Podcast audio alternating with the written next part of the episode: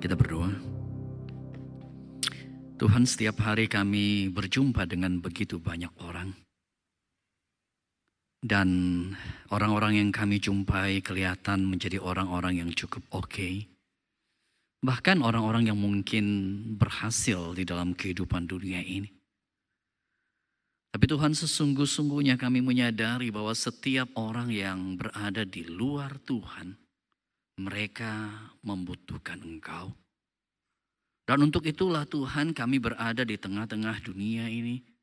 Karena itu hamba sungguh berdoa, tolong buka mata rohani kami untuk tidak tertipu dengan fenomena yang kami lihat. Tetapi kami boleh punya mata rohani yang bisa melihat lebih dalam bahwa setiap orang-orang membutuhkan engkau. Dan Tuhan berikan hati yang yang sungguh seperti hati Tuhan, mata seperti mata Tuhan dan berikan hikmat kepada kami.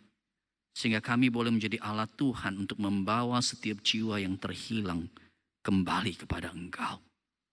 Dan hamba sungguh berdoa biar dalam kesempatan ibadah seperti ini khususnya di dalam bulan ini ketika kami diingatkan akan akan pentingnya berita Injil diberitakan kami boleh sungguh terus diperlengkapi. Kami boleh sungguh ditolong untuk dapat menjadi tangan-tangan Tuhan untuk membawa manusia kembali kepada Engkau. Dan kami juga berdoa pada saat ini ketika firman diberitakan Tuhan Engkau yang menyiapkan seluruh hati kami dan Tuhan Engkau yang boleh berbicara kepada kami pribadi lepas pribadi. Dengar doa kami dan berkatilah setiap kami. Hanya di dalam nama Tuhan Yesus kami memohon dan kami berdoa. Amin. Jemaat bersuduk kembali. Saudara kita akan bersama-sama buka Alkitab kita. Kita melihat dari kitab kisah para rasul. Kisah rasul pasal yang ke-20 ayat yang ke-17 sampai ayat 38. Saudara ini adalah satu kisah yang panjang. Satu kisah ketika Paulus akan berpisah dengan jemaat-jemaat yang ada di Efesus dan bagaimana Paulus berbicara kepada mereka berkaitan hidupnya dan mendorong mereka untuk kemudian terus ada dalam panggilan pelayanan ini. Saudara kita akan bersama, saudara boleh buka Alkitab saudara, saya akan membacakan keseluruhan ayat ini dan saudara boleh mengikutinya melalui bacaan Alkitab yang ada di tangan kita masing-masing. Kisah Rasul pasal 20 ayat yang ke-17 hingga ayat 38 demikian bunyi firman Tuhan. Karena itu ia yaitu Paulus menyuruh seorang dari Miletus ke Efesus dengan pesan supaya para penatua jemaat datang ke Miletus. Sesudah mereka datang berkatalah ia kepada mereka, kamu tahu bagaimana aku hidup di antara kamu sejak hari pertama aku tiba di Asia ini. Dengan segala rendah hati aku melayani Tuhan dalam pelayanan itu aku banyak mencucurkan air mata dan banyak mengalami pencobaan dari pihak orang Yahudi yang mau membunuh aku. Sungguh pun demikian, aku tidak pernah melalaikan apa yang berguna bagi kamu. Semua aku beritakan dan ku ajarkan kepada kamu, baik di muka umum maupun dalam perkumpulan-perkumpulan di rumah kamu. Aku senantiasa bersaksi kepada orang-orang Yahudi dan orang-orang Yunani supaya mereka bertobat kepada Allah dan percaya kepada Tuhan kita Yesus Kristus. Tetapi sekarang sebagai tawanan roh aku pergi ke Yerusalem dan aku tidak tahu apa yang akan terjadi atas diriku di situ. Selain daripada yang dinyatakan roh kudus dari kota ke kota kepadaku, bahwa penjara dan sengsara menunggu aku. Tapi aku tidak menghiraukan nyawaku sedikit pun. Asal saja aku dapat mencapai garis akhir dan menyelesaikan pelayanan yang ditugaskan oleh Tuhan Yesus kepadaku untuk memberi kesaksian tentang Injil kasih karunia Allah. Dan sekarang aku tahu bahwa kamu tidak akan melihat mukaku lagi, kamu sekalian yang telah kukunjungi untuk memberitakan kerajaan Allah. Sebab itu pada hari ini aku bersaksi kepadamu bahwa aku bersih. Tidak bersalah terhadap siapa pun yang akan binasa. Sebab aku tidak lalai memberitakan seluruh maksud Allah kepadamu. Karena itu jagalah dirimu dan jagalah seluruh kawanan karena kamulah yang ditetapkan roh kudus menjadi penilik untuk menggembalakan jemaat Allah yang diperolehnya dengan darah anaknya sendiri. Aku tahu bahwa sesudah aku pergi, serigala-serigala yang ganas akan masuk ke tengah-tengah kamu dan tidak akan menyayangkan kawanan itu. Bahkan dari antara kamu sendiri akan muncul beberapa orang yang dengan ajaran palsu. Mereka berusaha menarik murid-murid dari jalan yang benar dan supaya mengikut mereka. Sebab itu berjaga-jagalah dan ingatlah bahwa aku tiga tahun lamanya siang malam dengan tiada berhenti. Dengan tiada henti berhenti-hentinya menasihati kamu masing-masing dengan mencucurkan air mata. Dan sekarang aku menyerahkan kamu kepada Tuhan dan kepada firman kasih karunia-Nya yang berkuasa membangun kamu dan menganugerahkan kepada kamu bagian yang ditentukan bagi semua orang yang telah dikuduskannya. Perak atau emas atau pakaian tidak pernah aku ingini dari siapa pun juga. Kamu sendiri tahu bahwa dengan tanganku sendiri aku telah bekerja untuk memenuhi keperluanku dan keperluan kawan-kawan seperjalananku. Dalam segala sesuatu telah kuberikan contoh kepada kamu bahwa dengan bekerja demikian kita harus membantu orang-orang yang lemah dan harus mengingat perkataan Tuhan Yesus. Sebab ia sendiri telah mengatakan adalah lebih berbahagia memberi daripada menerima. Sesudah mengucapkan kata-kata itu Paulus berlutut dan berdoa bersama-sama dengan mereka semua. Maka menangislah mereka semua terseduh-seduh. Dan sambil memeluk Paulus mereka berulang-ulang mencium dia. Mereka sangat berduka cita. Terlebih-lebih karena ia katakan, bahwa mereka tidak akan melihat mukanya lagi. Lalu mereka mengantar dia ke kapal. Saudara-saudara tema pada hari ini adalah bicara mengenai kita radikal bermisi. Saudara dan memang betul kalau kita melihat dalam kisah Rasul pasal 20. Dan kalau kita melihat kitab kisah para rasul maka kita mendapati bahwa kitab ini adalah kitab yang menjadi sebuah catatan daripada misi mula-mula yang luar biasa, misi mula-mula yang yang yang sangat powerful sekali dan Paulus adalah seorang figur yang Tuhan pakai dengan sangat luar biasa. Setelah tetapi kalau kita melihat dalam perikop yang kita baca ini, maka sebenarnya perikop ini tidak tidak secara directly, tidak secara langsung berbicara realitas misi itu. Dan di sini kita melihat kalau kita kaitkan dengan dengan dengan realitas bulan misi, maka kita mendapati bahwa Misi itu harus dilihat dalam sebuah perspektif yang lebih luas. Artinya, saudara misi itu tidak sekedar berbicara mengenai oke okay, kita berjumpa, berjumpa dengan orang yang tidak percaya, kita menginjili atau kita mungkin ke daerah-daerah yang let's say non-Kristen lah begitu, kita menginjili mereka, itu betul bermisi. Tetapi kalau saudara kemudian melihat dalam kisah Rasul 20 ini, dan itulah sebabnya saya ingin sedikit memperlebas. Ini bukan sekedar bicara mengenai satu radikal dalam bermisi, misi yang radikal, tetapi boleh kita katakan ini juga bicara sebuah ministry yang radikal. Sebuah pelayanan, area pelayanan di mana di mana pun ketika kita melakukan satu ministry dengan secara radikal, maka pada saat yang sama Kristus sedang diberitakan. Atau barangkali mungkin saya boleh katakan lebih luas lagi, ini bicara mengenai sebuah radical life. Sebuah hidup yang radikal. Ketika kita bicara mengenai sebuah hidup yang kita dedicated, yang kita sungguh persembahkan pada Tuhan all out. So, maka pada saat yang sama, meskipun kita tidak memberikan memberitakan Injil, tapi hidup yang radikal yang kita berikan bagi Kristus dalam profesi apa pun, maka saat itu pekerjaan misi sedang dilakukan. Saudara sehingga menurut saya ketika berbicara mengenai tema hari ini, ketika bicara mengenai apa yang kemudian kita baca dalam perikop ini, maka kita harus katakan kata radikal menjadi sebuah kata yang penting. Kata radikal adalah sesuatu kata yang harus ada dalam diri setiap orang percaya dan pada saat itu apa pun profesi kita, ketika kita punya hidup yang radikal bagi Kristus, maka saat itulah pekerjaan misi akan terpancar melalui hidup kita. Apa pun itu profesi kita. Saudara dan itulah sebabnya saat ini saya ingin mengajak kita melihat lebih lanjut ketika bicara mengenai kata radikal. Saudara yang pertama yang saya hendak ajak kita coba pikirkan adalah. Saudara saya ketika bicara mengenai kata radikal sebenarnya apa yang dimaksudkan dengan kata radikal tersebut. Nah saudara ketika bicara mengenai radikal saudara maka ada satu Beberapa kutipan di situ yang saya ambil di situ kalau kita perhatikan beberapa definisi daripada kata radikal yang yang yang yang ada di situ, Saudara maka Saudara akan mendapati misalnya di situ ada dua arti. Jadi yang pertama adalah radikal itu bicara mengenai sebuah perubahan yang bersifat masif ya.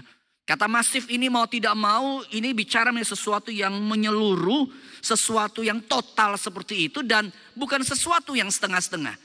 Jadi kata radikal adalah bicara mengenai sebuah changing yang bersifat masif, sebuah perubahan yang yang yang semua, yang total, keseluruhan. Saudara itulah sebabnya dalam arti yang kedua maka kata radikal itu bicara mengenai sebuah revolutionary change Saudara kata revolusi berbeda dengan reformasi. Kalau reformasi maka yang sudah ada itu kita kemudian melakukan reformasi, melakukan sebuah pembaruan untuk menjadi lebih baik. Tapi ketika bicara mengenai revolusi maka ini bicara mengenai sebuah perubahan total. Kalau reformasi eksistensi yang ada kemudian kita perbaharui, perbaharui dan perbarui, maka kata revolusi berbicara mengenai sebuah perubahan yang total. Nah saudara kalau kita perhatikan di dalam dua arti kata ini, maka jelas sekali dua arti kata ini bicara mengenai sesuatu yang masif, sesuatu yang total. Saudara dan memang kalau kita perhatikan maka itulah arti kata radikal. Karena arti atau kata radikal itu berasal dari kata asalnya adalah kata radix. Kata radix. Ya. Kata radix ini adalah kata yang secara arti harafiah adalah akar. Ya. Ini adalah sebuah akar yang kemudian mengalami perubahan. Saudara, itu berarti ini bicara mengenai sebuah fondasi dasar. Saudara, di samping kiri kanan saya, saudara melihat ada kembang yang yang yang yang sangat cantik, yang sangat baik. Kita semua setuju bukan? Kembang ini kembang yang cantik, kembang yang bagus. Pertanyaan saya, kembang yang bagus ini berapa tahan, berapa lama dia bertahan? Kalau besok sekitar jam begini saudara datang lagi, pertanyaan saya, kira-kiranya kembang ini masih seperti ini enggak? Katakanlah masih cukup oke. Okay. Lusa, saudara datang kembali. Atau tiga hari akan datang, saudara datang kembali. Pertanyaan saya, apakah kembang ini masih begitu bagus? Sederhananya adalah apakah kembang ini masih bertahan minggu akan datang? Saya nggak tahu minggu akan datang siapa yang khotbah, ya. Pertanyaan saya adalah pengkhotbah yang akan datang minggu akan datang. Apakah dia akan ditemani oleh kembang ini? Semua kita tahu jawabannya kembang ini yang bagus saat ini. Tidak akan bertahan sampai minggu depan. Kembang ini mungkin hanya bertahan beberapa hari. Setelah itu akan dibuang di tempat sampah. Mengapa seperti itu?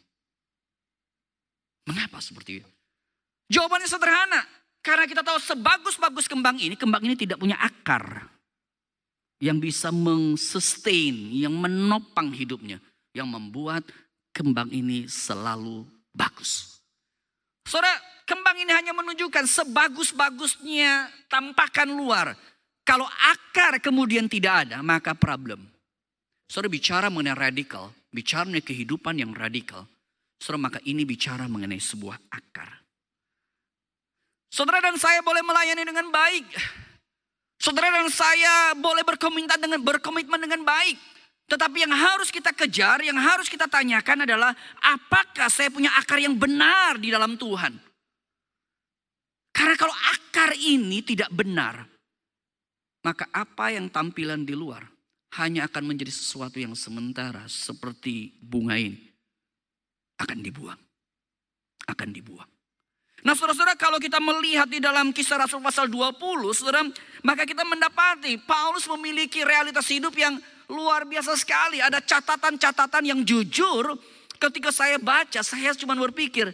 Tuhan saya bisa bisa berkata seperti Paulus nggak seperti ini. Saudara perhatikan di dalam ayat-ayat yang saya catat di sini. Paulus berkata, aku tidak menghiraukan nyawaku dalam pelayanan. Aku bahkan siang malam tiada henti di dalam semua melayanan ini. Aku mencucurkan air mataku. Saudara saya rasa kalau di gereja ya. Kita punya hamba-hamba Tuhan setengahnya benar-benar lakukan tiga hal ini. Wah gereja sudah terjadi kebangunan rohani yang luar biasa. Kalau di gereja ya para majelis setengahnya begini. Pengurus setengahnya begini atau jangan setengah lah. Saya rasa 30 persenan lah begitu full dedicated kayak begini. Saudara saya percaya gereja itu tidak akan menjadi gereja yang steady, gereja yang hanya stagnan, tidak. kobaran api itu akan berkobar. Saudara, karena ini menjadi sebuah kobaran yang ada dalam para pemimpin. Kobaran yang membuat gereja itu nggak bisa diam. Kobaran yang membuat gereja itu akan bergerak begitu loh. Suka tidak suka. Saudara, ini yang terjadi dengan diri Paulus.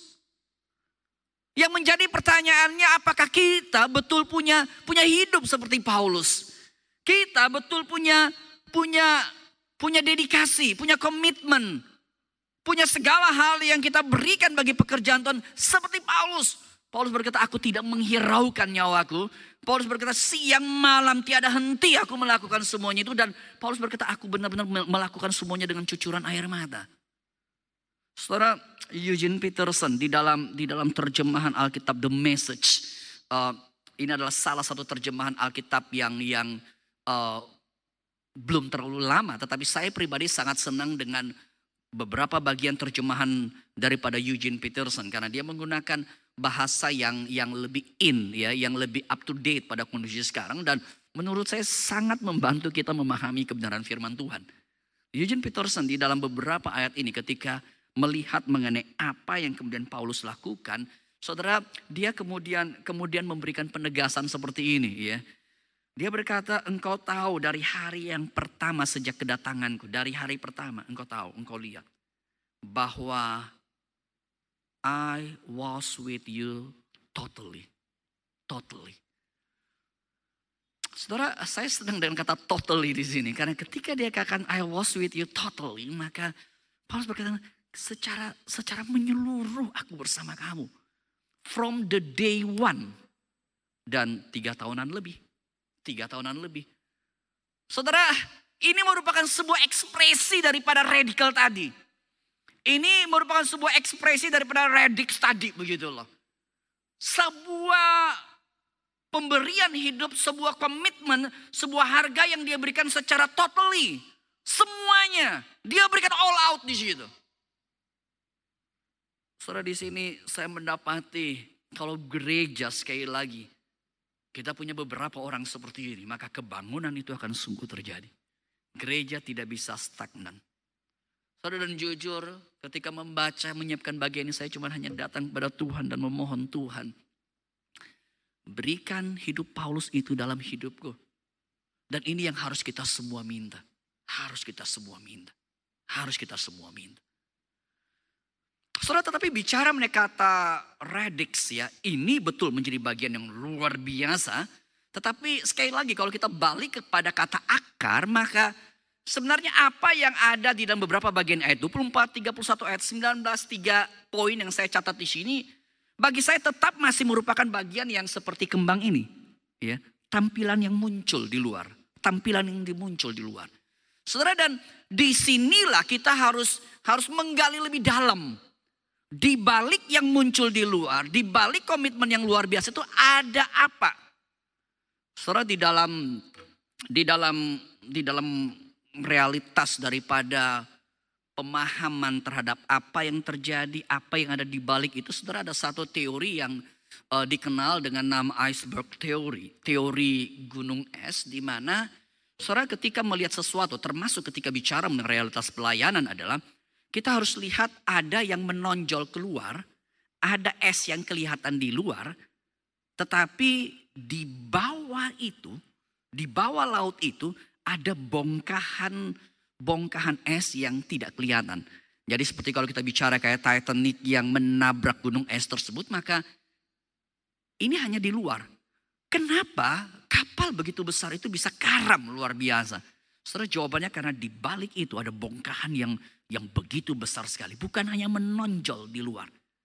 Saudara, teori iceberg teori ini menjadi sebuah pengingat bahwa hati-hati dengan fenomena luar. Hati-hati dengan apa yang di luar. Luar mungkin kelihatan oke, okay, tapi kita mesti lebih lihat di dalam.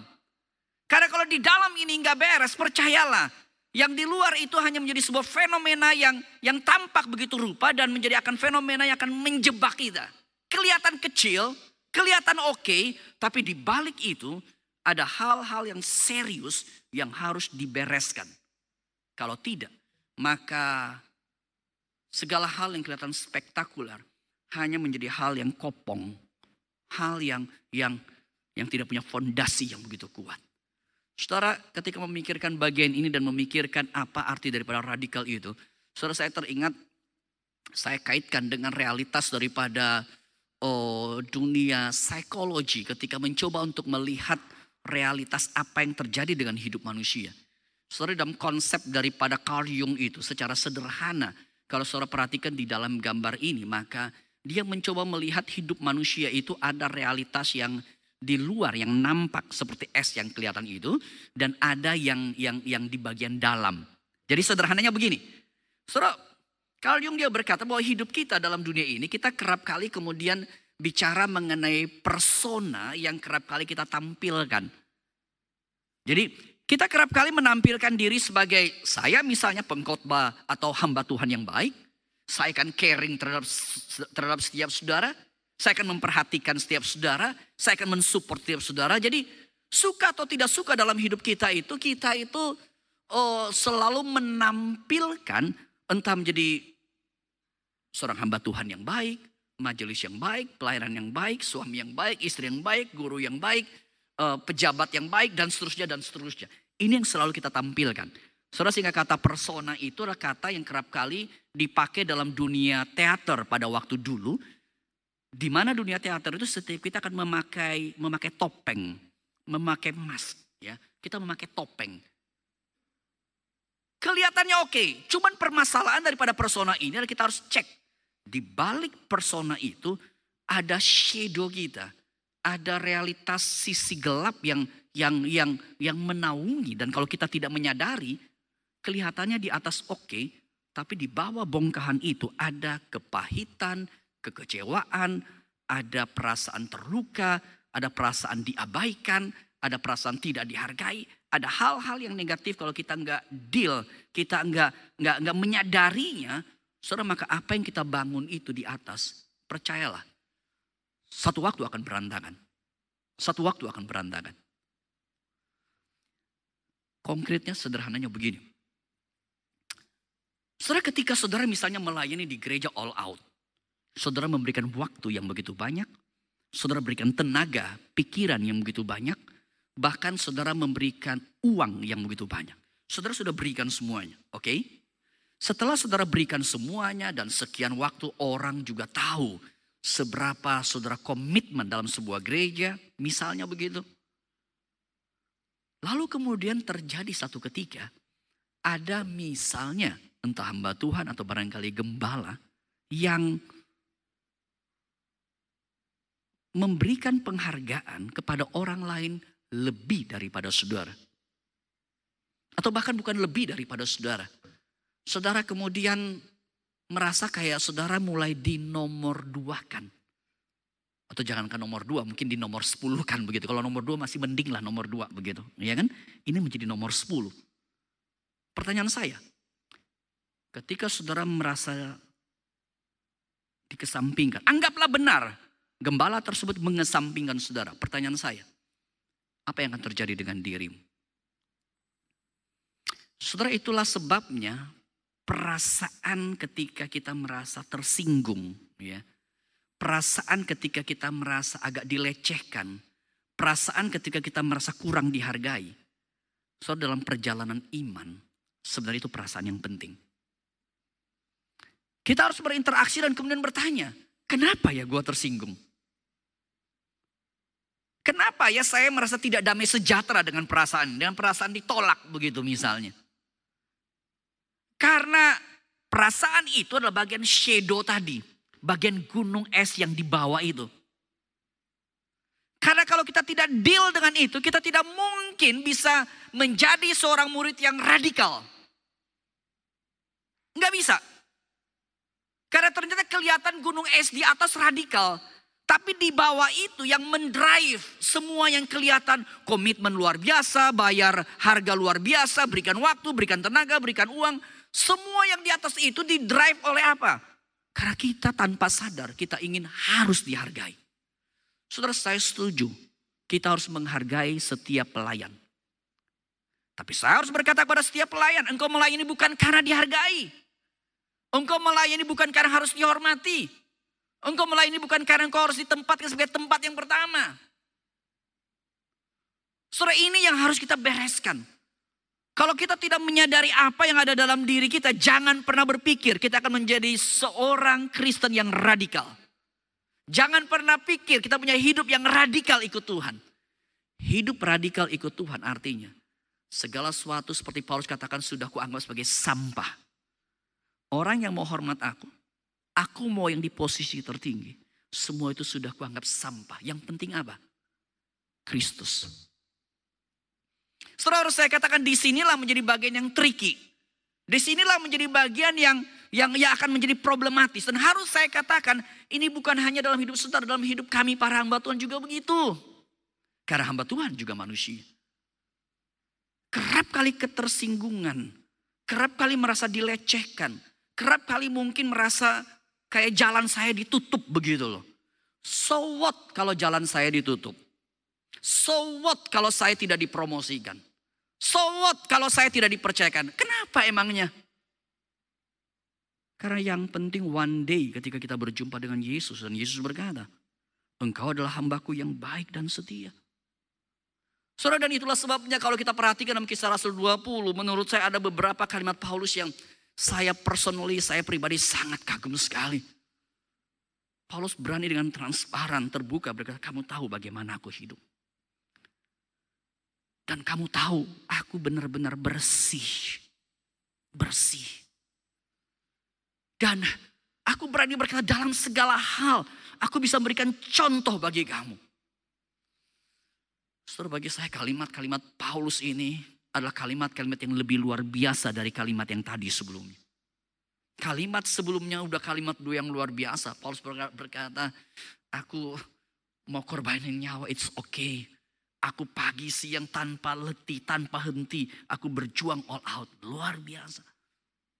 Tapi lebih daripada itu, Paulus Paulus kemudian berkata, aku berani berkata, aku bersih.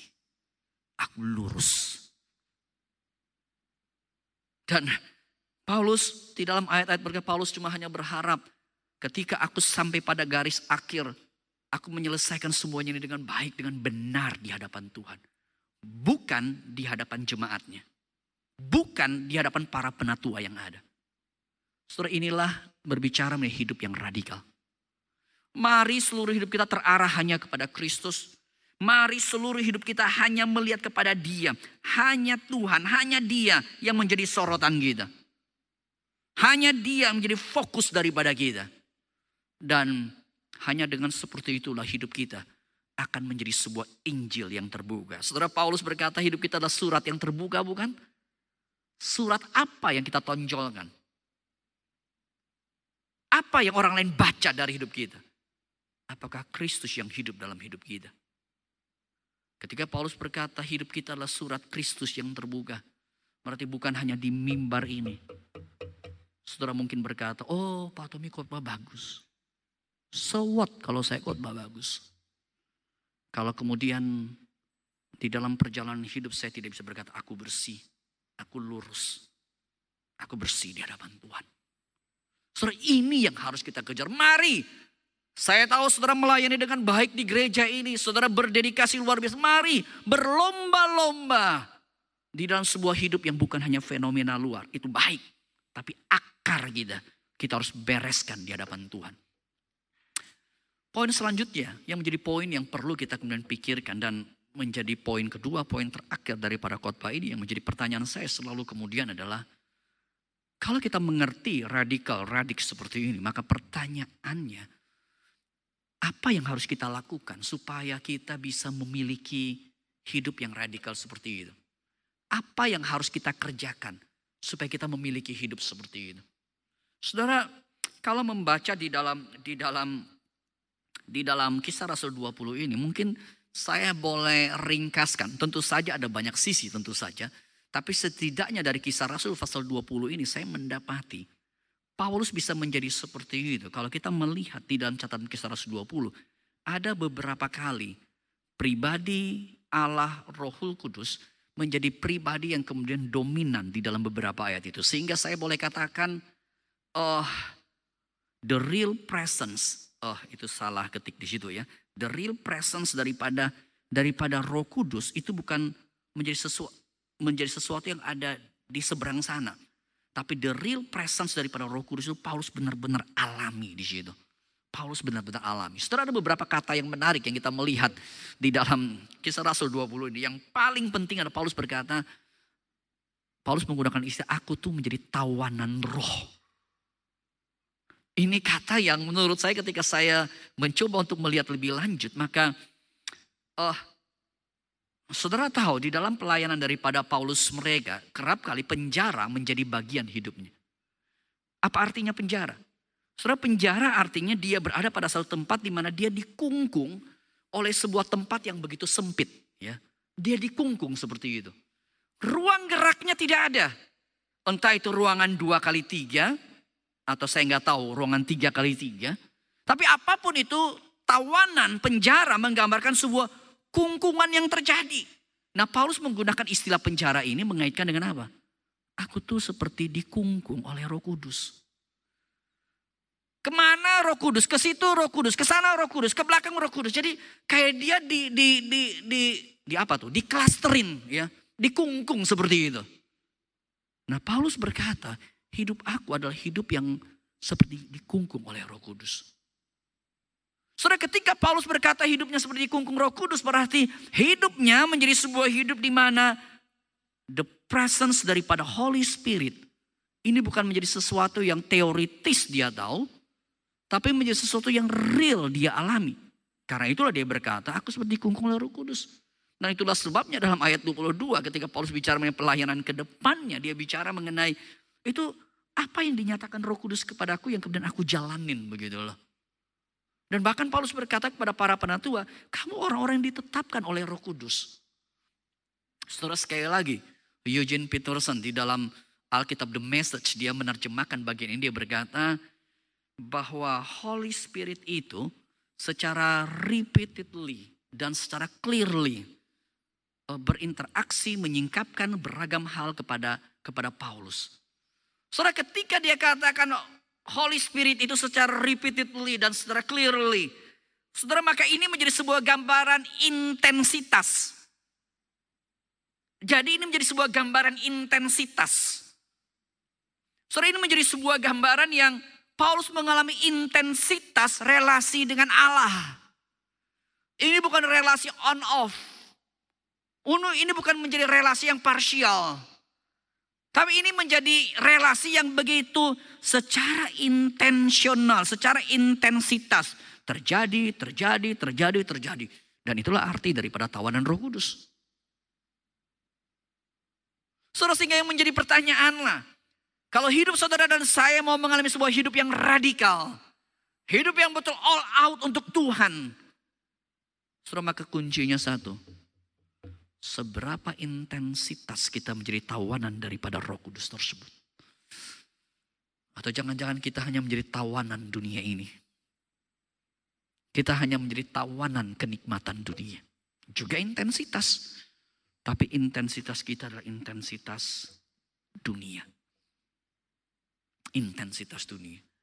Saudara kalau saudara perhatikan dalam relasi Paulus dengan eh, jemaat di Efesus itu ini adalah konteks perpisahan ya konteks perpisahan dan saudara kemudian mendapati itu memang betul sekali dalam konteks perpisahan itu.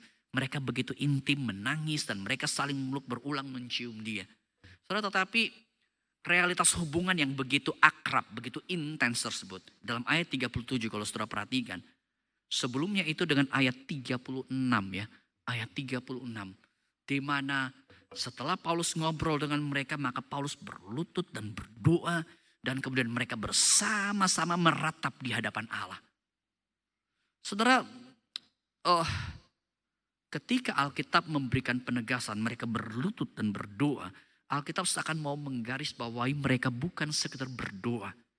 Tapi ketika sikap berlutut itu dinyatakan. Dan ketika mereka, saya percaya ketika mereka menangis itu mereka menangis dalam sebuah kehangatan rohani. Karena itu berkaitan dengan ayat yang ke-36 di dalam persekutuan doa yang mereka lakukan, di dalam sikap berlutut yang mereka lakukan, kemudian mereka mengalami kuasa Tuhan di situ. Dan tangisan ilahi, pelukan ilahi, saling mensupport, saling menguatkan. Suasana roh kudus itu menjadi suasana yang kemudian mereka alami. Saudara dan saya cuma ingin menggarisbawahi ketika mereka berlutut dan berdoa. Berlutut dan berdoa menjadi sebuah bagian yang integral dengan realitas tawanan roh kudus itu. Dengan bagian yang inte, uh, integrated dengan repeatedly tadi. Saudara ketika intensitas, ketika kesungguhan, ketika sikap berlutut, berdoa itu terjadi. Maka itu menjadi sebuah sikap begging. Sebuah sikap memohon hadirat Allah, memohon kuasa Tuhan bersama dengan kita. Dan ketika sikap itu terjadi dalam hidup kita, maka di situlah hadirat Allah akan ada. Dan ketika hadirat Allah ada, maka di situlah hidup kita akan menjadi hidup yang radikal. Sehingga ketika kita ber, bertanya mengenai bagaimana saya memiliki hidup seperti Paulus. Jawabannya sederhana. Jalanilah hidup rohani seperti Paulus. Jalanilah hidup rohani seperti Paulus. Saudara hari ini datang beribadah sangat baik. Sangat baik. Tapi harus saya katakan, sangat tidak cukup. Sangat tidak cukup. Saya hari ini berkhotbah, sebelumnya saya mempersiapkan khotbah baik-baik. Tapi kalau selesai saya khotbah, ini khotbah bagian terakhir. Lalu saya pulang, minggu, Senin, Selasa, ya kalau minggu depan kebenaran saya ada khotbah ya. Katakanlah kalau pas minggu depan saya nggak ada khotbah misalnya begitu. Hari ini saya khotbah dengan oke, okay, saya persiapan beberapa hari lalu, tapi selesai khotbah saya juga ada dalam mode santai total, relax total. Saya tidak berkata kita nggak boleh santai, nggak boleh istirahat, bukan itu poin saya. Tapi saya mau berkata kalau karena minggu depan saya nggak ada khotbah, saya kemudian tidak masuk dalam sebuah relasi yang intens dengan Tuhan. Percaya deh, saya mau pendeta pun itu pendeta yang percuma, pendeta yang ngomong kosong.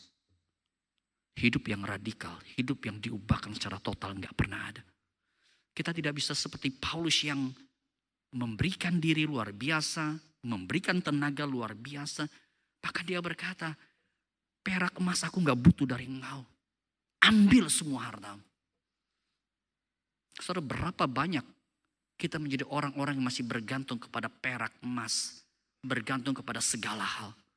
Sekali lagi bukan berarti saya berkata kita nggak perlu, perlu. Tetapi kita bisa berkata enggak, bukan itu yang paling perlu. Tuhan yang paling perlu. Tuhan segala-galanya. Kalau Tuhan ada, maka apa pun itu engkau mau ambil, ambil itu.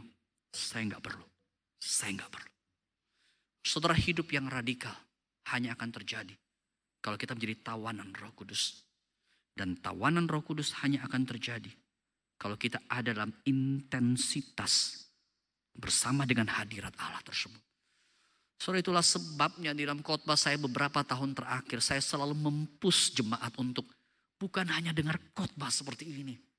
Saya selalu mempus jemaat dengan saudara pulang harus melakukan beberapa latihan rohani untuk mencoba supaya firman itu menjadi firman yang hidup. Kalau tidak percuma, percuma. Saudara itulah sebabnya dalam khotbah ini saya ingin mengakhiri dengan latihan rohani yang saya ingin saudara lakukan. Dan saya sebut latihan rohani ini seperti cerminan rohani. Ya, sederhana sebenarnya. Uh, saya percaya selesai atau sebentar lagi, ini kita selesai ibadah. Uh, enggak berapa lama semua kita pasti akan ke toilet. Ya. Dalam waktu 1-2 jam kita pasti akan ke toilet. Kalau nggak toilet di gereja, mungkin toilet di restoran di mana lah begitu. Ya. Dan saya percaya ketika ke, ke toilet, salah satu hal yang kita akan lakukan adalah bercermin. Ya. Oh, kita tujuannya ke toilet bukan bercermin. Tapi bercermin itu bonus. Umumnya ke toilet pasti bercermin. Suka nggak suka. Nah saudara yang saya ingin saudara lakukan adalah sepanjang saudara bercermin ke toilet. Saudara sembari ngelihat wajahmu. Saudara bertanya begini topeng apa, persona apa, social mask apa yang sejujur-jujurnya harus saya katakan saya kenakan dalam hidup saya. Atau dengan perkataan lain, saya lihat wajah saya kayaknya begitu cantik ya. Saya pengkhotbah, saya majelis, saya pelayan melayani dengan luar biasa. Betulkah dalam diri hati saya, dalam diri terdalam saya, saya berani katakan, seperti Paulus, engkau lihat hatiku bersih, engkau lihat aku lurus. Ini artinya berkaca secara rohani.